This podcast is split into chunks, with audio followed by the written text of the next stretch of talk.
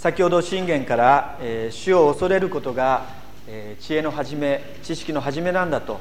いう有名な言葉を読ませていただきました。私たちは先週もお話ししましたけれども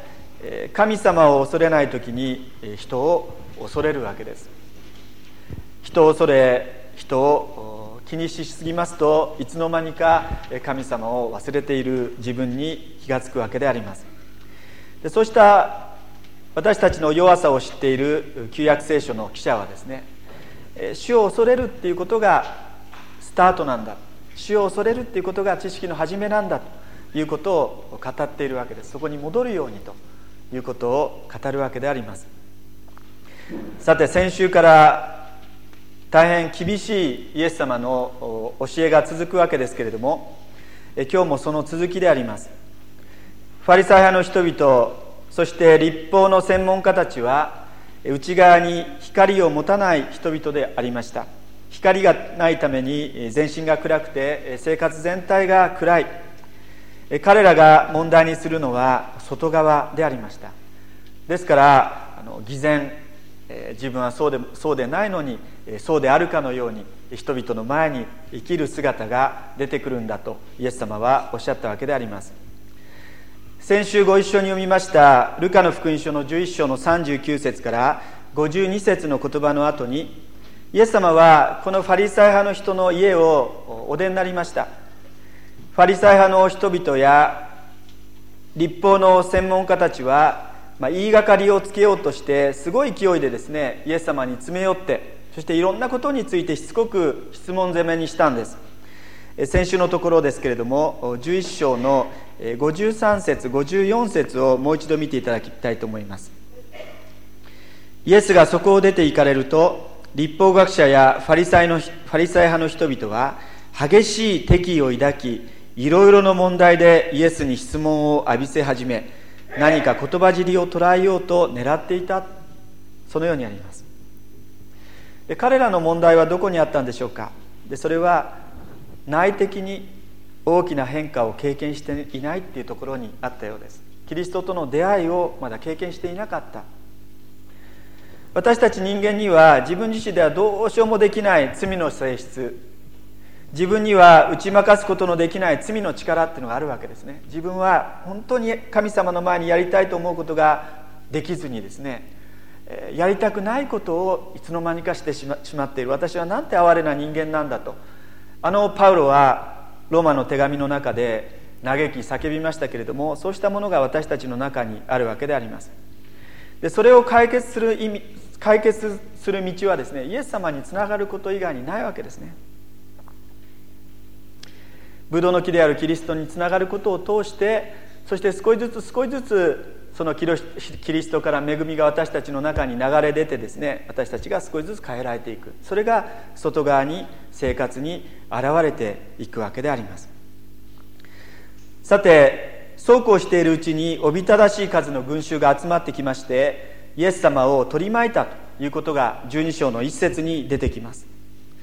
そして弟子たちに向かってお語りになったんですけれどもそれが今日のご一緒に読んだ一節から出てくるキリストの教えであります。で今日の聖書の箇所を見ますとここでイエス様は弟子たちに向かいまして今度弟子たちに話し始められたとこの一節の真ん中あたりにありますけれども弟子たちに向かってですね3つのことをお語りになったことが分かります。で今日は最初にそれを一つずつ見ていきたいと思うんですけれども第1番目はですね1節から3節のところに出てきます。もう一度お読みしたいと思いますとかくするうちに数えきれないほどの群衆が集まってきて足を踏み合うほどになった。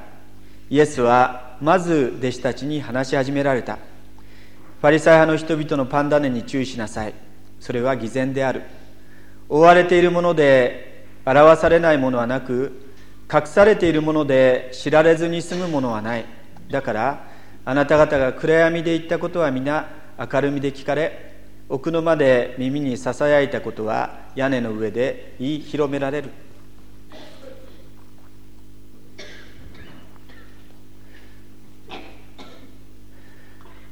私たちにあの一番上の娘が生まれた時にですね義理の父があのビデオカメラを貸してくれたんですね。そしてあの、まあ、それあのもう昔ですからそのデジタルじゃなくてもこういうあのテープ入れてあの映すカメラですけどもそれで一生懸命その娘がですね、え歩き始めたその頃をこう一生懸命あの撮ったんです。今もそのあのビデオがうちにあると思いますけども。でその時にですね私がこうビデオをこう構えてましたら洗濯物がそこにこう散らばってたんですね。あの、えー、干したのをそこに取ってですねそこにこう山になってたんです。こういうふうに見ましたら娘だけじゃなくてその洗濯物が映ってましたのであのちょっとその洗濯物が映るからちょっとどかしてどかしてですねあオッケーオッケーっつってこう通ったんです。そしてそれをあのあの画面に映してみましたら確かに洗濯物は映ってないんですけども私の声がはっきりとです。はっきりとあのそのビデオにあのちゃんとこの残っていました。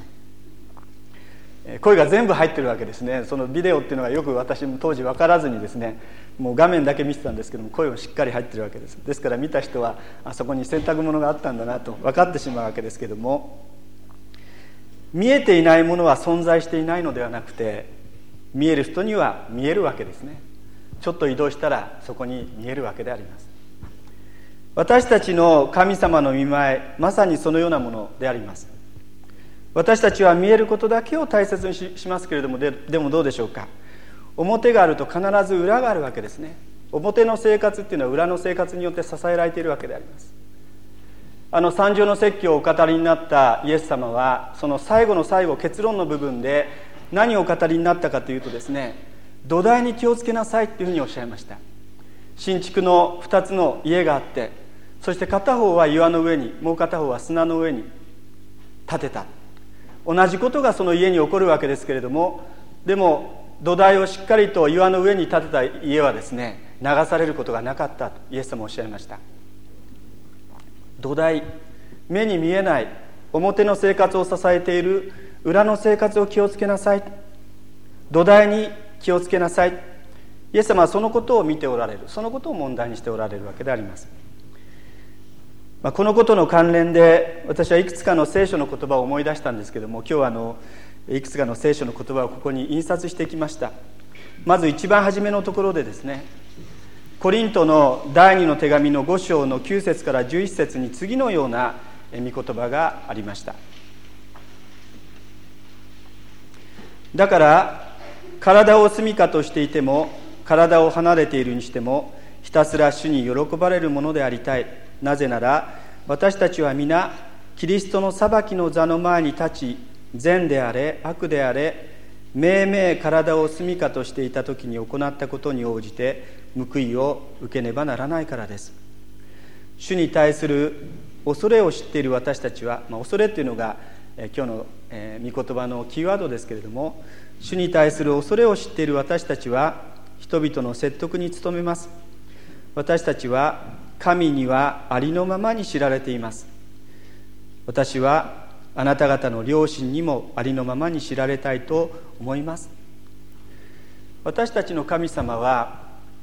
私たちをありのままに知っていてくださるっていうことですね。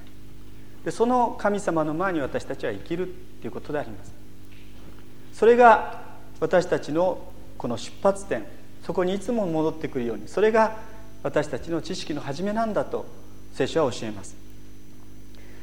また先週の土曜日まであの御言葉の光の聖書通読ではヘブライ人への手紙をずっと私たち読んできたわけですけれどもその4章の13節にですねやはり同じような言葉がありました。それもここのところに印刷していただきました。神の見舞いでは隠れた被造物は一つもなく全てのものが神の目には裸でありさらけ出されているのです。この神に対して私たちは自分のことを申し述べねばなりません。そしてまた同じヘブライ人への手紙の9章の27節にこんな言葉がありました。また人間にはただ一度死ぬこととその後に裁きを受けることが定まっているとあります。まあみんなあの死というのを経験するというのは私たちはみんな知ってるわけですけども聖書はもう一つある。それはその後に裁きを受けることだ。それが定まっているというふうに聖書に教えられています、まあ、この裁きというのはあのこの罰せられるっていう意味の裁きではありません。私たちに説明責任が求め求められるっていう意味での裁きです。私たちこの地上で成してきたことについて神様は責任を持って説明を求められるということであります。神様は私たち人間をご自分の言いなりになるロボットとしてお作りになったのではない。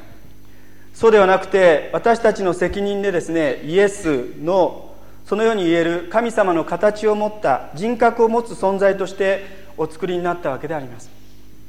ですから主は責任を問われるわけですね。説明の責任を問われるわけであります。で今日の箇所に戻りますけれども2つ目のことは何か。4節から5節を見ていただきたいんですがこのような言葉が出てまいります。友人であるあなた方に言っておく。体を殺してもその後それ以上何もできない者どもを恐れてはならない。誰を恐れるべきか教えよう。それは殺した後で地獄に投げ込む権威を持っている方だ。そうだ。言っておくがこの方を恐れなさい。この方を恐れなさい。ここがスタート地点ですよ。ここでイエス様は一番最初に見ましたけれども53節54節のところで、まあ、ある意味で自ら迫害を受け始めていたわけであります。ご自身を信じる弟子たちの善とも決して平坦ではないということをイエス様は気づき始めていました。ですから迫害によって殺されたとしてもそれよりも魂を地獄、まあ、ギリシャ語でゲーナという言葉が使われていましたけれどもそこに投げ込む権威を持つ方の法廷に立つ時のための準備ができてますか？そのことの方がはるかに重要です。そのように友としてイエス様は語っておられるわけであります。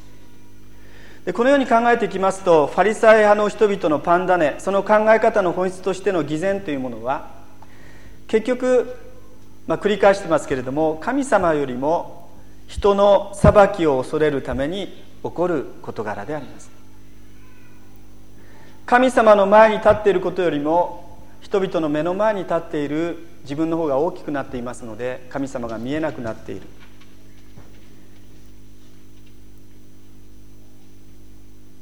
でも本当にこのようなお方として私たち神様を信じこのようなお方として神様を知る時にですね当然と当然私たちの生きる姿っていうのは変わってくるわけですね。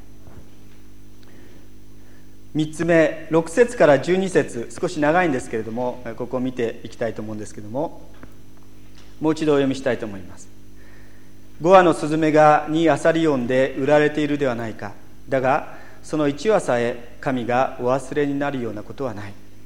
それどころかあなた方の髪の毛までも一本残らず数えられている。恐れるな。あなた方はたくさんのスズメよりもはるかに勝っている。言っておくが誰でも人々の前で自分を私の仲間であると言い表す者は人の子も神の天使たちの前でその人を自分の仲間であると言い表す。しかし人々の前で私を知らないという者は神の天使たちの前で知らないと言われる。人の子の悪口を言う者は皆許される。しかし精霊を冒涜する者は許されない。街道や役人権力者のところに連れて行かれた時は何をどう言い訳しようか何を言おうかなどと心配してはならない。言うべきことは精霊がその時に教えてくださる。ここでイエス様は神様への信頼とともに人前で勇気を持つっていうことを教えてくださっています。私たち信仰者が神様を信頼するっていうことそれは一言で言うならば自分が神様に知られているっていうことを知っている。神様からもう表も裏も全部知られ受け止められているってことを知っているっていうことですね。にアサリオン本当に当時のわずかなお金であります。それで売られている5羽のスズメの1羽さえも神様に知られ神様に覚えられている。それならばたくさんのスズメよりもはるかに優れたもの神様の形に作られたものとして私たち人間は神に決して忘れられるはずがない。皆さん髪の毛の数何本だかご存知でしょうか？私は数えたことがないんで分かりませんけども神様はこの髪の毛の数を数えてくださるって言うんですね。最近私も白くなってですねなんかこう骨のセーターに白い毛が落ちるのがあれなんですけどもあの、えー、今日はマイナス20とかマイナス30とか分かりませんけれども、えー、神様は皆さんの髪の毛一筋一筋の数をご存知であるっていうんですね。すごいですね。それほど知り尽くしておられるっていうんです。また私たちがこのイエス様につながっていきます時に心の目は開かれていきます。どういうふうに開かれるかっていうと神様が関心を持っていることに私たちも関心が移っていくってことです。神様が心配していることを私たちの心配することになっていくっていうことであります。神様が喜ばれることを私たちの喜びになってくる。喜ぶ者と共に喜び泣く者と共に泣きなさいとイエス様おっしゃいましたけれども私たちの心の目が開かれる時にそのようなものに私たちは変えられていくわけであります。今まで体裁にこだわり人の目を恐れることが多かったものがかえってそれまで持ってなかったような勇気を大胆さを人の前で持つようになる。なぜか。それは本当に気を使うべきお方を私たちは知ったからですね。洗礼を受けて間もなかった頃クリスチャンでない友人に囲まれている時にですねクリスチャンの友達がそこにその輪に入ってきて欲しくないなと思ったことがありました。大学で、えー、同じクリスチャンの仲間でいてそしてクリスチャンじゃない人と一緒にいる時になんかその人がこう入ってくるとですねちょっと雰囲気が壊れるんじゃないかと思ったことがありました。電車の中で聖書を開いてですね松本君イエス様はねなんて大きな声で言われるとちょっと周りを気にしてですね恥ずかしいなというふうに思いました。急にこう声がちっちゃくなったりしてしまいました。そして前にもお話ししましたけれども教会案内のビラを一生懸命配っていた時に馴染みの幼なじみにこう間違えてというかまあみんなに渡してたわけですからその人に渡した時にその人はもうびっくりした顔をして松本前に何やってんのって言われた時にですね急に私は恥ずかしく思ってしまったんです。もちろんあえてなんかこう浮いたような形で私たち話したり行動したりする必要はないんですけれどもでも本当に私たち何を恥ずかしく思っているのかなぜ恥ずかしく思うのかそんなことを問われた気がいたしました。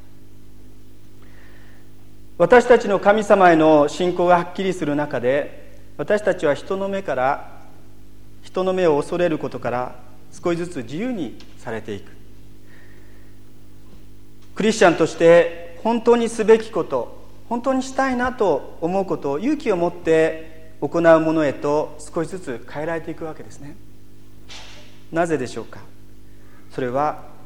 本当に恐れ恐るべきお方が私たちにとってもっとリアルになってきたからであります。主イエスは言われますけれどもある時はユダヤ人の街道である時は役人や権力者の前で弟子は弟子たちは証しをするだろう。そしてその時に何を弁明しようか今から心配する必要はない。その時必ず私が共にいてあなたに語るべきことを教えよう。そうに約束してくださってるんですね。そういうところをこう避けていたらこの約束が本当だっていう御言葉の力を経験することできませんね。さてこのところでですね一つ、えー、言葉の説明が必要かなと思う言葉があります。でそれは10節なんですけれどもここにですね精霊を冒涜する者は許されないという言葉が出てくるんですね。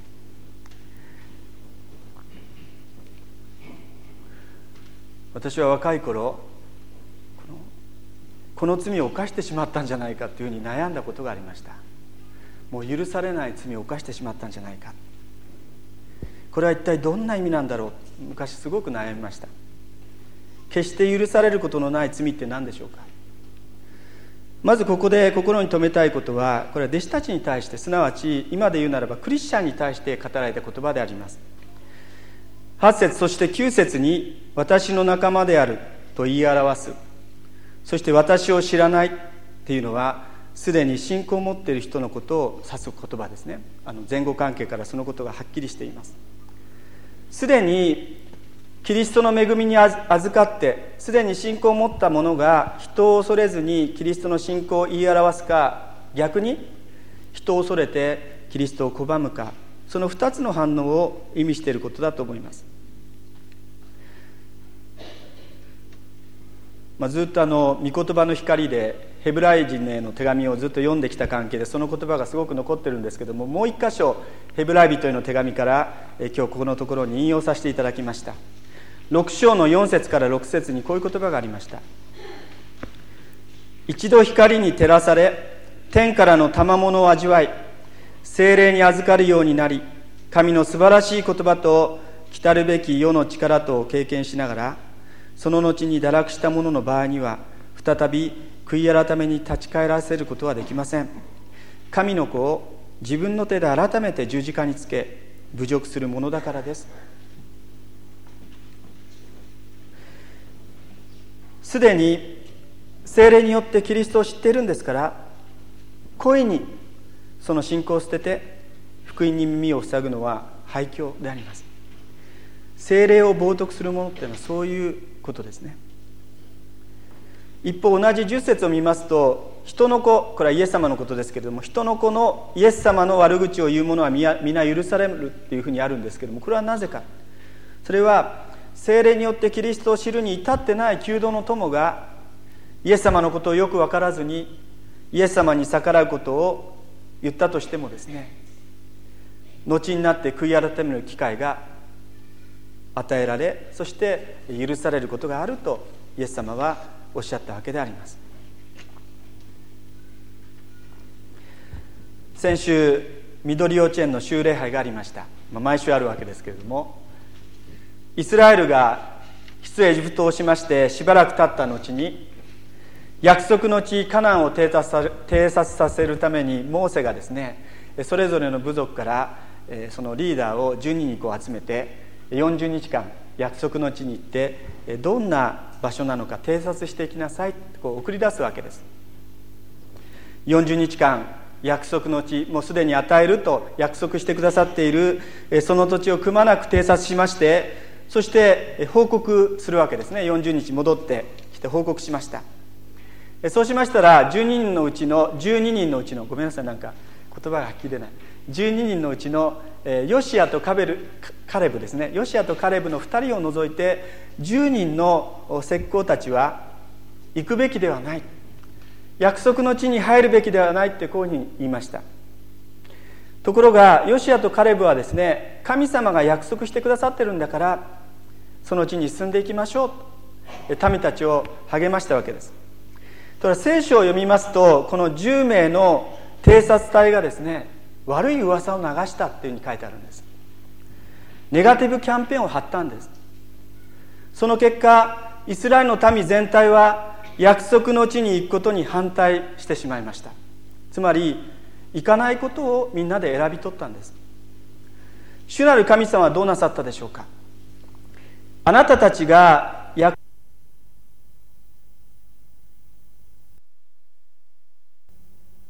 しましょうっていうふうにおっしゃったんです。つまり約束の地に行きたくない約束の地に行かないっていうことを選び取ったんですから約束の地に行かないようにじゃあここにいましょう。その結果40日かける1年ということで40年間イスラエルの人たちは約束の地に行きたくなかったわけですからその痛い場所そこをぐるぐるぐるぐるぐるぐるぐるぐる40年間過ごした。そして新しい世代とそしてその時行きましょうって言ったヨシアとカレブ。だから当時生きていた中ではヨシアとカレブしか約束の地に入れなかったわけです。あとは若い世代と一緒に約束の地に入っていったわけであります。つまり主はあなた方がそれを選んだんだから責任を取らせる形にしたわけですね。よく CS ルイスよくっていうか CS ルイスがこんなこと言ってますけども神様は本当に良いお方だ。神様は私たちが願うことをしてくださる。御心を求めれば私たちに祝福を与えてくださる。御心以外のものものを求めればそのようにしてくださる。裁きを与えてくださるとルイスは言っていました。主イエスは私を信じなさいそして命を得なさいっていうふうにおっしゃったんです。私たちはそのキリストの招きに応じて約束の地に行くのかそれとも自らの責任で神の形に作られていますから自らの責任で信じない方を選ぶのか人を恐れる方を選ぶのかある意味で私の永遠に関わる選択を実は聖書を通して迫られているということなんです。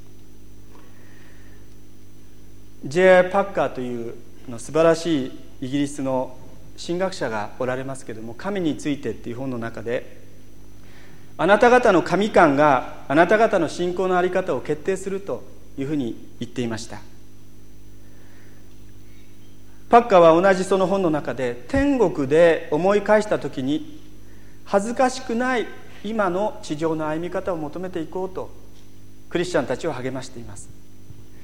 私たちは本当に神様以外のものを意識するようにいろんな誘惑の中に囲まれて生活しています。目先の事柄に心を奪われています。でもその結果ものすごく大切な神様の見舞いに生かされている。聖なる義なるそして愛なる神様の見舞いに生かされている。そのお方の見舞いに日々生きる。この視点に立って生きることの大切さをですねイエス様改めて私たちにこの聖書の箇所を通して教えておられるように思うんです。ぜひ神様の見前に生きる。主を恐れることが知識の始めである。そこにそこが出発点である。そのことを覚えてこの1週間過ごしていきたいと願います。お祈りをいたします。